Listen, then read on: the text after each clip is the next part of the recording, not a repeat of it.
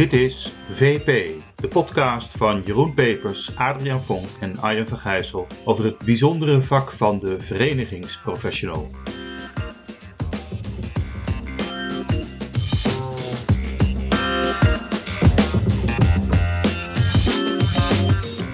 Welkom eh, beste luisteraars bij weer een podcast van de Verenigingsprofessional. Waar we met elkaar uh, ja, leren eigenlijk. Hè? Dus leren als verenigingsprofessionals van, uh, van elkaar. Uh, en we hebben dit keer ook weer een hele mooie gast uh, uitgenodigd. Uh, waarvan wij denken wij goed kunnen leren. Dat is namelijk Robert-Jan Schumacher. Hij is directeur bij de KNLTB, de Koninklijke Nederlandse Lawn Tennisbond. welkom Robert-Jan in onze... Ja, dank. Dank mannen. Fijn dat ik aan mag schuiven. leuk dat jullie, dat jullie aan ons dachten. Ja, we dachten ook specifiek aan jou. En de concrete aanleiding voor ons om jou uit te nodigen was nou, toch wel de in het oog springende boete van de autoriteit persoonsgegevens die jullie hebben gekregen. En nou, die, die case is nog onder de rechter, dus daar kunnen we niet al te diep op ingaan. Eh, maar we zijn vooral benieuwd aan zeg maar, ja, wat daar nou achter zit. Zeg maar, hè? Uh, ja, nou ja, zoals je zegt, uh, de, de, zaak is onder de rechter, juridisch inhoudelijk. Dus kan, ik, kan ik veel zeggen, maar dat is denk ik niet voor deze podcast, maar meer, meer voor een andere podcast. Ja. natuurlijk ook wel teleurstellend dat, dat inderdaad dit de aanleiding is om dit gesprek met elkaar te hebben. Want het is natuurlijk een zaak waar we enorm van balen, laat ik dat voorop stellen. we zijn een, een non-profit organisatie voor de tennissport. Hè. We geloven in de kracht van onze sport. Uh, de kracht om mensen op de been te brengen, fysiek en gezond te houden, uh, om mensen te verenigen, wat, waar, waar jullie podcast natuurlijk ook vooral over gaat. Um, en we proberen op die manier iets positiefs aan de maatschappij toe te voegen. Nou, ik denk in de huidige tijd van corona en, en alle uh, restricties die er zijn, zien we hoe belangrijk dat is. dus dat is, dat is de kern van de zaak, dat is waar wij mee bezig zijn. Uh, dus om, uh, om dan inderdaad een boete te krijgen van de autoriteit persoonsgegevens voor een actie die volledig vanuit die visie is uitgevoerd. Hè. We proberen de sport zo betaalbaar en laagdrempelig mogelijk aan te bieden. Dat doen we door middel van onze verenigingen. We hebben 1650 verenigingen in Nederland. Die worden gerund bijna uitsluitend door vrijwilligers. Daardoor houden we de toegangsprijzen zo laag. Daarom hebben we zoveel leden. We hebben 560.000 leden. Daar zijn we ontzettend trots op. Uh, alleen we zien ook dat die leden steeds vaker bij het lidmaatschap uh, een bepaalde meerwaarde verwachten, bepaalde voordelen of kortingsacties. Nou, daar, daar gaat uh, dit onderwerp ook een beetje mhm. over. Wij, en net als een aantal andere bonden, proberen in die vraag mee te gaan. Uh, en proberen dat zo netjes mogelijk te doen en, en, altijd binnen de kaders van de wet.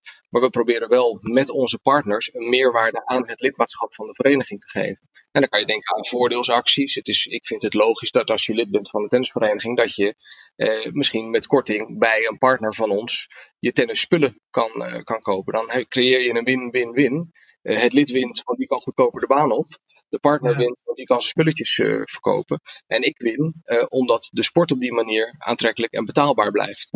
Uh, dat, zijn de, dat zijn de samenwerkingsvormen waar we, uh, nou niet alleen wij, maar waar een heleboel sportbonden mee bezig zijn, omdat we een heleboel andere financieringsbronnen voor de sport uh, langzaam maar zeker weg zien hebben. Ja. Er komt steeds minder geld uh, onze kant op.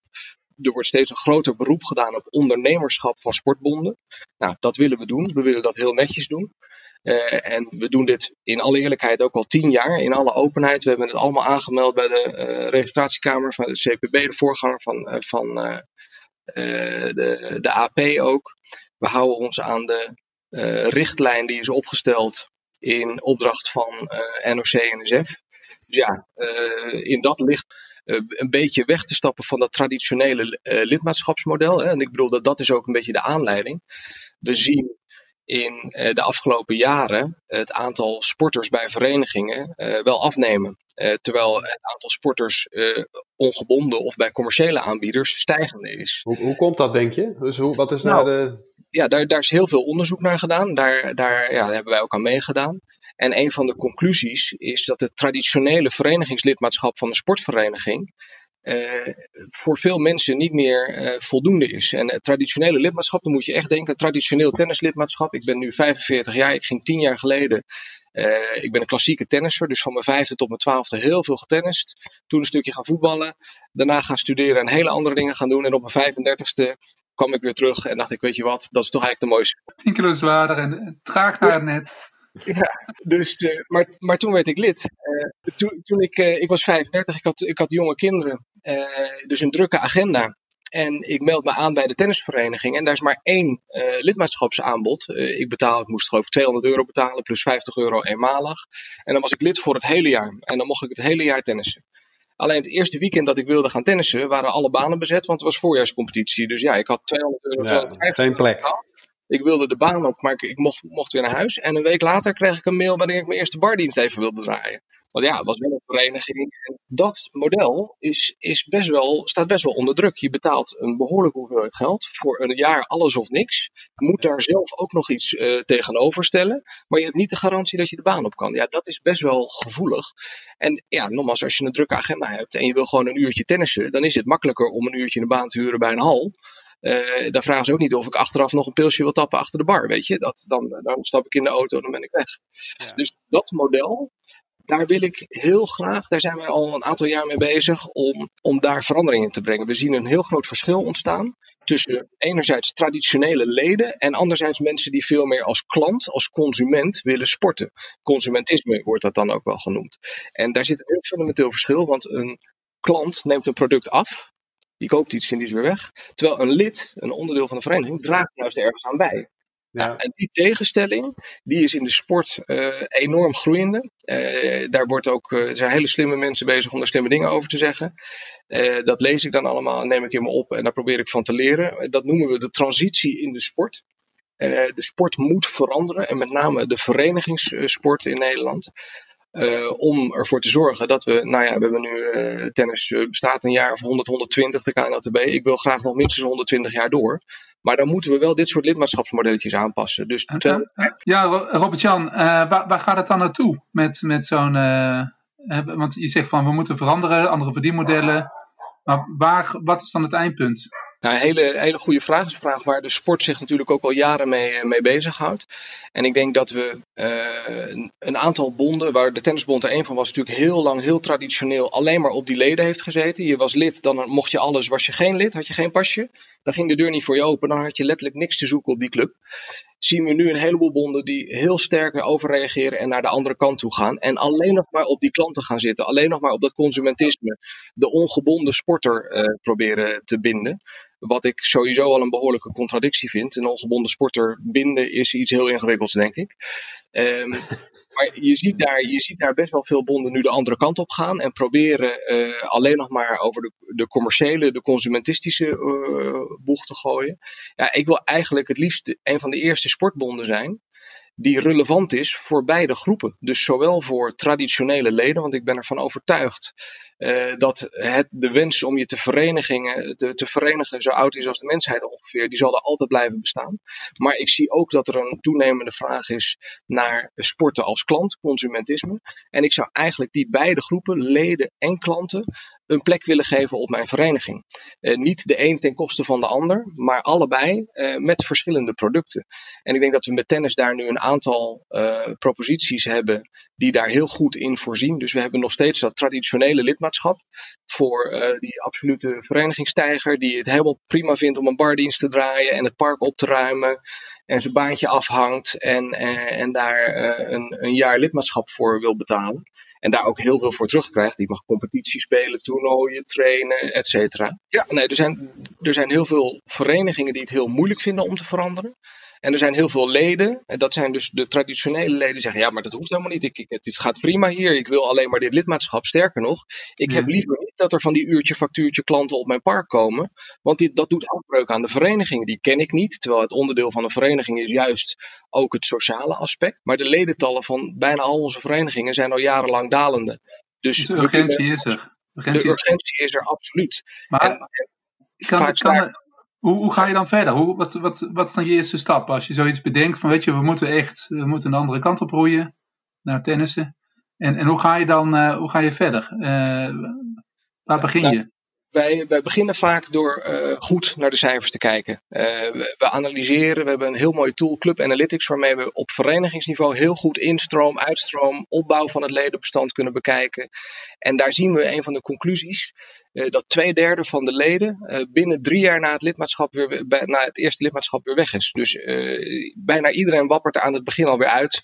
van joh, dat, ja, het, blijkbaar past het verwachtingspatroon van een nieuw lid niet uh, bij uh, wat de, club te bieden heeft. Daar proberen we clubs dus in te helpen. En een van de dingen die we, waarmee we ze kunnen helpen, uh, het is heel moeilijk als ik net schets hoe, hoe ik bij mijn huidige club binnenkwam. Kende daar niemand, wilde een keertje de baan op, was geen baan vrij, moest wel mijn bardienst draaien. Dat is geen lekkere start. Dus hoe creëer je nou een warme start in zo'n vereniging? Zorg nou dat iemand in een lesclubje instroomt. Dan heb je meteen op hetzelfde speelniveau een aantal kameraadjes waarmee je kan tennissen. Uh, probeer mensen in het toernooiaanbod en het wedstrijdaanbod te trekken. We zien dat leden die competitie of toernooien spelen, voor 80% ongeveer blijven hangen. Die gaan niet meer weg, omdat je dan die binding wel hebt. Dus het bevorderen van binding tussen club en lid is een waanzinnig belangrijke strategie uh, om, uh, ja, om die, die terugloop een beetje tegen te gaan. Maar Tegelijk... is, dat, is dat nieuw? Uh, nee, de, de, in, de inzichten zijn, de cijfers zijn nieuw. Voor het eerst hebben we het zo mooi inzichtelijk kunnen maken dat we ook naar een club toe kunnen gaan en kunnen laten zien. Wij kennen jouw leden eigenlijk beter dan jijzelf. Ik kan je laten zien welke leden uh, op het randje alweer bij, bijna buiten de deur staan. Kan je gewoon aanwijzen, deze groep is een risicogroep. Als je daar nu niet op acteert, dan verlies je volgend jaar die 50 leden.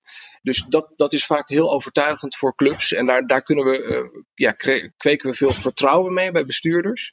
Uh, om het gesprek aan te gaan, dan zijn ze geïnteresseerd. En dan vragen ze gewoon, maar wat zou ik daar dan aan kunnen doen? Nou, dan hebben we een voetje tussen de deur. En dat doe ik gelukkig niet in mijn eentje. Ik heb een heel mooi team van accountmanagers om me heen, verenigingsondersteuners. Uh, tien in getal. Uh, die allemaal tussen de 100, 150, 200 clubs uh, in Nederland afrijden. Dag en nacht op de weg zitten. Of tegenwoordig in Zoom en Teams calls zitten om die urgentie bij clubs voelbaar te maken. Dat is één. En dat is de allerbelangrijkste drempel. En zodra die urgentie er is, zodra clubs geïnteresseerd zijn en zien, hé, hey, dit gaat niet goed. Het klopt dat ik eigenlijk in, in vijf jaar tijd 30% van mijn jeugdleden kwijt ben geraakt. Hoe, hoe kan dat nou? En wat kan ik daaraan doen? En wij kunnen een hele mooie vergelijking maken ook met de peer group. Dus we, we vergelijken de cijfers van de club met vergelijkbare clubs in een vergelijkbare regio. Want vroeger hoorden we ook vaak terug, ja, maar er zit gewoon bij mij, weet je, zeker als je in Zeeland komt of in, in delen van Brabant of in Limburg. Ja, er is gewoon geen jeugd hier, dus niemand heeft jeugd. Nou ja, als je kan aantonen op basis van de peervergelijking dat die, dat die jeugd er wel is, om inzicht te krijgen in wie er tennissen, wanneer we tennissen en hoe we ervoor kunnen zorgen dat die mensen op een goede, gezonde manier ook blijven tennissen en lid blijven van die vereniging. Dat is de primaire uh, behoefte die we hebben met die, ja. met die data buiten. En een ledenadministratiesysteem heeft elke bond natuurlijk nodig, alleen al om te weten wie er lid is en om competitie en toernooien te organiseren.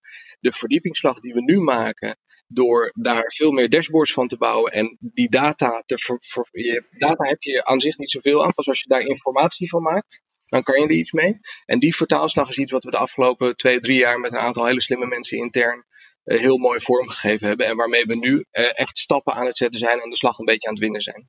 Heb je daar ook uh, soorten leden geformuleerd? Dus een soort avatar-achtig persona's? Dat je zegt van nou, die verschillende types. Ja, ja? ja, we, hebben bepaalde, we proberen bepaalde segmenteringen erop toe te passen. Veelal op basis van leeftijd, speelsterkte is bij ons ook een belangrijke indicator. Een, uh, een beginnende speler heeft speelsterkte 9, 9, die heeft een heel andere behoefte dan een topspeler met een 2, 3, 4 speelsterkte.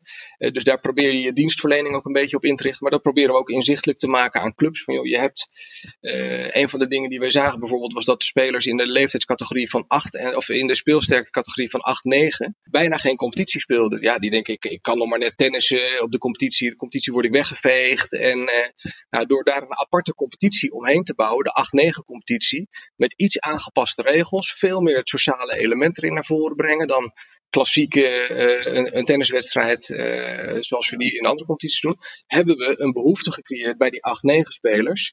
Die competitie is een waanzinnig succes geworden. En zoals ik net al zei, spelers die wedstrijden en competitie spelen, blijven veel langer bij een club hangen dan als je geen, geen uh, wedstrijden en competitie speelt. Ja. Nou, op die manier, uh, ja, ik denk binnen onze eigen organisatie, we hebben uh, nou, rond de 100 FTE, ietsje minder tegenwoordig. Uh, en we hebben de afgelopen jaren uh, de transitie ook binnen ons eigen personeelsbestand doorgevoerd om dit soort mensen aan ons te binden. Om mensen met een nieuwe visie op verenigen en vereniging, om die aan boord te halen. Daar ben ik nu heel tevreden mee. nu is het zaak om diezelfde vertaalslag te maken naar de bestuurders op verenigingsniveau. Ik wil ook bij verenigingen ik kom ook nog wel eens op clubs en dan presenteren we Club Analytics, dus zo'n mooi dashboard. En dan kijk ik naar de andere kant van de tafel en dan uh, staan twee vriendelijke ogen me aan. Uh, maar die, die niet meteen weten hoe ze dat moeten interpreteren, wat ze daaraan aan hebben en hoe ze er een voordeel mee kunnen doen. Dus in dat opzicht ben ik ook echt op zoek naar en daarom vind ik het ook zo leuk om aan jullie uh, podcast mee te werken. De nieuwe verenigingsprofessionals uh, gaan waanzinnig belangrijk zijn in uh, het voortbestaan van nou ja, onze tennisverenigingen, maar veel meer sportverenigingen en misschien nog wel veel breder. andere verenigingen in, in Nederland. Wat ik in ieder geval kan doen, is vanuit de bond proberen we heel erg te ontzorgen. Uh, dus veel van de traditionele werkzaamheden, ledenadministratie. Nou, ledenadministratuur is nu gemiddeld ongeveer 200 uur bezig per, per jaar. Uh, om, uh, zijn ledenadministratie in orde te hebben. Dat is niet het allerleukste werk. Als ik dat terug kan brengen tot 50 uur, dan weet ik dat daar meer mensen voor te vinden zullen zijn om, om dat werk te doen. Dus dat is wat wij willen doen. We willen veel meer ontzorgen en taken naar onszelf halen en taken zo makkelijk mogelijk maken. Zodat er meer tijd bestaat voor de, voor de bestuurders om zich veel meer op het ondernemerschap van de vereniging te richten. Om slim te kijken en bezig te gaan met hoe maak ik van deze vereniging nou een succes. In plaats van hoe zorg ik dat ik al mijn leden in een Excel-sheet heb staan, wil ik dat je nadenkt: hoe kan ik nou een jaarkalender vullen? Uh, waarmee ik een jaar lang relevant ben voor mijn tennisleden. Tennis is natuurlijk toch bij veel mensen een, een seizoenssport. Hè? Nou ja, in de winter kan het allemaal niet en in de herfst. Terwijl er zijn een heleboel dingen die je kan doen om een jaarkalender met activiteiten te vullen, waardoor je een jaar lang tennis kan aanbieden. En ik heb veel liever dat mijn bestuurders zich over dat soort zaken buigen en met mijn accountholders in gesprek zijn om te kijken wat past bij mijn club, dan dat ze bezig zijn met het traditionele verenigingswerk van ledenadministratie. Nou, penningmeester moet natuurlijk altijd gebeuren, maar misschien kan ik daar wel heel veel werk naar, naar de bond toe halen door ICT-oplossingen te bieden of door een deel van het werk naar binnen te halen. Nou ja, dat hangt er maar net vanaf wat je onder dienstverlening schaart. Hè. De dienstverlening die wij op onze leden, de, richting onze leden hebben, is, is belangrijk. Uh, maar daar zit ook bijvoorbeeld ons toernooiaanbod, competitie. Dat zijn, dat zijn natuurlijk hele traditionele uh, manieren van diensten en producten. Ja. wat we daar tegenwoordig naast proberen te bieden, is veel meer inderdaad, ja, zijn de oplossingen zoals ik ze net een beetje schets. Maar dat zijn ook de voordelen met de marketingactie die we net doen. Er zijn een heleboel vormen.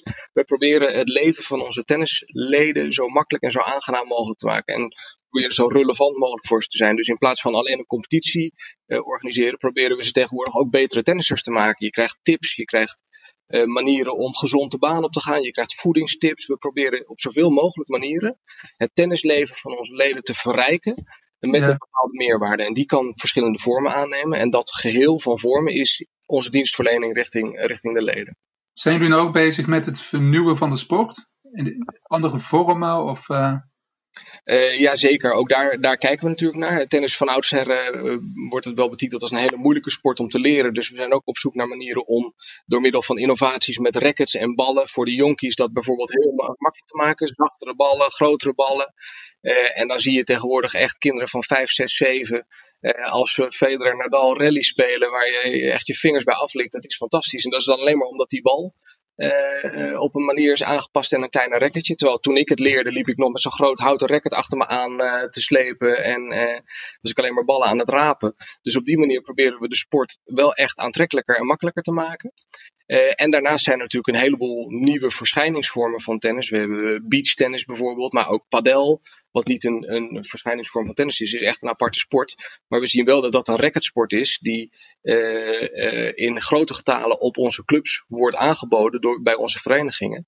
Waar heel veel, uh, ja, waar heel veel animo voor is. Dus dat is absoluut een, een nieuwe richting die we opgaan. We steeds meer racketsporten op die manier onder het domein van, van de KNTB aan brengen. Ja. Leuk. Nog even, toch even door op, op die verenigingsprofessional. Wat, van, van als je nou die omslag die je nu maakt. Wat, zijn, zijn er nou toch nog een aantal dingen, tips of, of dingen waarvan je, wat je echt zegt van dat, moet, dat moeten mensen gewoon hebben? Want je zei 100 FTE en, en dat moeten ze hebben, maar moeten ze dat allemaal hebben? Of, of hè, kun je een soort differentiatie zien? Nee, ik denk die, die accountmanagers, die tien uh, verenigingsondersteuners, die allemaal hun eigen uh, werkgebied hebben en dus allemaal 200 verenigingen, 150 verenigingen intensief bezoeken en begeleiden, die moeten een aantal kernkwaliteiten hebben. Die ze moeten absoluut in staat zijn om te verbinden. Ik denk dat dat een, een kernkwaliteit is. Verenigingen, de tennisvereniging heeft heel lang achter de coniferen geleefd, zeggen we wel eens. een klassieke tennisvereniging heeft zo'n mooie wand van coniferen om die banen heen gebouwd. En je hoort plok, plok, plok, je hoort die bal heen en weer gaan. Maar als je geen lid bent, dan heb je er niks te zoeken. En de club zal zelf ook niet de verbinding zoeken met de gemeente. Ja, dat is ook niet meer van deze tijd. De, de tennisvereniging en de sportvereniging in zijn algemeenheid, als die succesvol wil zijn, dan moeten ze achter die coniferen vandaan. Dan moeten ze de verbinding zoeken met andere clubs met scholen om bijvoorbeeld uh, de jeugd aan het sporten te krijgen, met de gemeente, met de ouderenzorg, met allerlei andere instanties kunnen allianties gebouwd worden. Dus een van de kernkwaliteiten van mijn accountmanagers is juist om die verbinding tot stand te brengen. Dus enerzijds om in gesprek te komen uh, en op basis van analytics, op basis van duidelijke cijfers, ons verhaal te vertellen aan een bestuur en om in gesprek te komen met zo'n bestuur om te kijken hoe ze de club uh, een andere kant op kunnen krijgen. En daarnaast om de juiste verbinding te leggen met nou ja, talloze stakeholders die er voor een vereniging zijn. Om succesvol te worden. Er kunnen sportservicebureaus zijn, gemeentes zijn. En nu met corona zien we dat het heel veel te maken heeft ook met veiligheidsregio's en coördinators. Wat mag wel, wat mag niet. Dus uh, ja. De, de kernkwaliteit voor mijn verenigingsondersteuners, los van een aantal uh, uh, ja, basiscomponenten is gewoon echt het verbinden en het ondernemerschap. Dat zijn de twee belangrijkste. Ja, maar dat, dat zijn er, je zei het, zijn tien mensen die hier rond, uh, rondreizen. Maar uh, je zei net 100 FTE, dus dan heb je nou in, 90 of meer mensen nog over. en wat vraag je dan van hen? Zitten daar bijzondere competenties of? Klopt, nee, de, de accountmanagers uh, zijn natuurlijk voor, voor, uh, nou ja, voor deze podcast heel belangrijk en voor onze vereniging heel belangrijk. Maar dat zijn niet de enige mensen die we in de organisatie hebben. We hebben natuurlijk ook uh, een hele grote groep die zich bezighoudt met topsport, met toptennis. de begeleiding en de, de opleiding van, van trainers, het begeleiden van talenten. daar zit natuurlijk ook veel, veel werk in. En is uh, ja, ik, ik vind altijd dat er een heel sterke wisselwerking is tussen top- en breedte sport. Uh, succes in de topsport maakt heel veel mogelijk ook voor de breedte. Is ook heel belangrijk voor onze verenigingen. De successen voor Kiki uh, geven we heel veel positieve publiciteit rondom tennis. Die we vervolgens op, op het niveau van de verenigingen hopen te verzilveren. Uh, daarnaast is er natuurlijk uh, veel uh, media-aandacht en veel commerciële aandacht voor tennis, waar we ook een graadje van mee kunnen pikken. Dus een groot deel van onze, van onze staf zit inderdaad ook in de, in de toptenniskant. Maar daarnaast hebben we natuurlijk ja, ook de, de diensten richting de leden zelf. ik heb 569.000 leden gaan we waarschijnlijk het jaar mee afsluiten. Dus voor het eerst in tien jaar een stijging. De afgelopen tien jaar hebben we helaas elk jaar een dalingje gehad. Nu voor het eerst in tien jaar weer een flinke stijging zelfs in het aantal leden. Uh, ja, daar heb ik ook uh, om, om, we willen persoonlijk relevant zijn voor 569.000 leden. Daar, daar, heb je best wel wat mensen voor nodig. Ja. om, om daar de juiste communicatieacties op te zetten. Om daar de juiste marketingproposities op, op te bieden. Ik wil die mensen zo goed mogelijk leren kennen en, zo, en hun tennisleven ook verrijken. En daarnaast is er nog een hele grote groep ongebonden tennissers. Uh, dat zijn er tussen de 3 en de 400.000, net welke onderzoeken je gelooft. Maar er is een grote groep die wel tennist en ook vaak tennist, hè, uh, maar dat niet bij een vereniging wil doen. Nou ja, zoals ik net heb uitgelegd, het is onze ambitie om ook voor die groep op onze verenigingen of bij onze commerciële aanbieders zo relevant mogelijk uh, te worden. Dus daar zit ook vrij veel tijd en, en energie in. Ja. dus ja, dat, dat is ongeveer de, de kern, dat zijn de kerntaken van de bond. Robert-Jan, misschien tot slot, hè, nog even kijken naar gewoon het vak van de verenigingsprofessional. Iemand die begint bij een vereniging. Wat, wat zou je diegene nou als, als belangrijkste tip mee willen geven? Wat moet je vooral kunnen of op letten om succesvol te kunnen zijn binnen een vereniging? We zien, nou ja, moeilijk, want niet elke vereniging uh, functioneert op dezelfde manier. Wij hebben hele traditionele verenigingen met traditionele besturen die het prima doen, waar een, ledenstop op zit. Uh, ja, daar, daar hoeft niet zoveel te veranderen.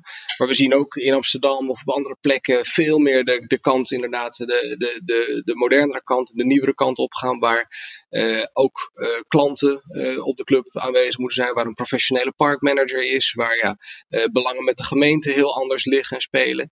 Ja, dat vergt alweer een heel ander soort uh, bestuur. Wat voor mij in ieder geval wel een, uh, een les is waar we natuurlijk van vroeger, en dat herinner ik me ook vanaf mijn eigen club. De traditionele tennisbestuurder is, is in sommige gevallen een manager van alles. Die is voorzitter, maar die veegt ook de banen, staat ook achter de bar en doet ook uh, de, de, de, tennislessen en rijdt de mhm. kinderen rond naar de competitie. Uh, ja, dat, dat, dat beeld van de super vrijwilliger die alles doet, dat klinkt fantastisch, maar dat is het eigenlijk niet voor veel clubs omdat de afhankelijkheid van één persoon daar zo groot wordt. En, en ja, de takenpakket van die ene persoon is zo gigantisch. Dat het bijna niet te doen is om daar een opvolger voor te vinden. En die zegt van joh, ik neem dat takenpakket één op één over.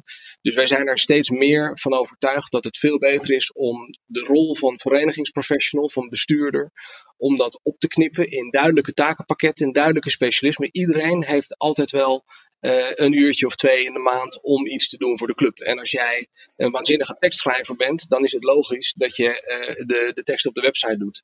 En als je op die manier je club kan, iets voor je club kan terugdoen, dan is dat fantastisch. Maar als er van je wordt gevraagd of je daarnaast ook de, de baan wil harken, het groen wil onderhouden, de parkeerplaats schoon wil maken en de jeugd wil doen, dan zeg je toch ja, snel. too much. Ja. Dus, het is wel, uh, wel, wel mooi dat jij uh, het, het verenigingsprofessional zijn koppelt aan vrijwilligers. Hè, dus vrijwillige inzet.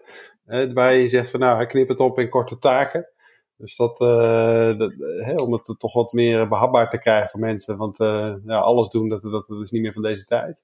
En als je nou nog gewoon even kijkt naar het vak uh, bij jou, zeg maar in de collega's, bij jou op bureau, werkorganisatie. Waarvan zeg je nou van nou, als ik iemand aanneem, dan let ik vooral daarop. Hè? Dus dit, dit, dit, dit is toch echt iets wat, wat zo'n een collega van mij moet kunnen uh, om goed, uh, goed zijn werk te kunnen doen. Nou, tennissen denk ik toch? Ja, dat sowieso. Naast tennis. of padel. Anders, anders, kom je niet binnen. Uh, ja. Nee, tennis is natuurlijk een belangrijke voorwaarde, een belangrijke pre die je kan hebben. Maar ik denk, we zijn allemaal heel erg bevlogen en idolaat van die tennisverenigingen en van de rol die onze verenigingen spelen in, in de maatschappij. Uh, ik ben zelf ook een kind voor een heel groot deel opgegroeid op tennisvereniging. Ik zeg wel eens voor de grap dat ik meer op de club geleerd heb dan op al mijn scholen en universiteit bij elkaar. Weet je, je hebt leren winnen, verliezen, sociale contacten, van alles heb ik daar meegemaakt. Um, en daarmee, dat, dat tekent voor mij ook de kracht van een sportvereniging en wat een sportvereniging kan betekenen. Nou, ik hoop wel dat de, de verenigingsprofessionals die wij aannemen, de verenigingsondersteuners, dat op die manier ook voelen. Uh, en uh, ja, en een ambitie hebben om ook de komende 100 jaar voor sportverenigingen in Nederland te garanderen. Wat mij betreft, ik zeg altijd, die, die sportverenigingen zijn een soort UNESCO werelderfgoed. Wat we in Nederland met elkaar gebouwd hebben, is vrij uniek. We krijgen wel eens uit uh, Ierland, hadden we laatst uh, mensen over. Die kwamen kijken en dan leg ik ze uit en lopen over een club. En dan zeggen ze, ja maar Robert Jan, wat, die, dat, is toch geen, dat is toch geen vrijwilliger? Ja, dat, die, die staat daar achter de bar, maar dat is een vrijwilliger. Oh, en, en de trainer, ja, nou de trainer is dan in veel gevallen bij ons niet, maar bij hockey en voetbal is dat ook een vrijwilliger. En en degene die de banen doet en parken, ja, die mensen die gaan, die stappen terug het vliegtuig en die denken, wat, uh, hoe kan dit? Wat een model, hoe kan dat? Hè? ja. En op die manier hou je je contributie gewoon laag en hou je je, je sport toegankelijk en betaalbaar voor iedereen.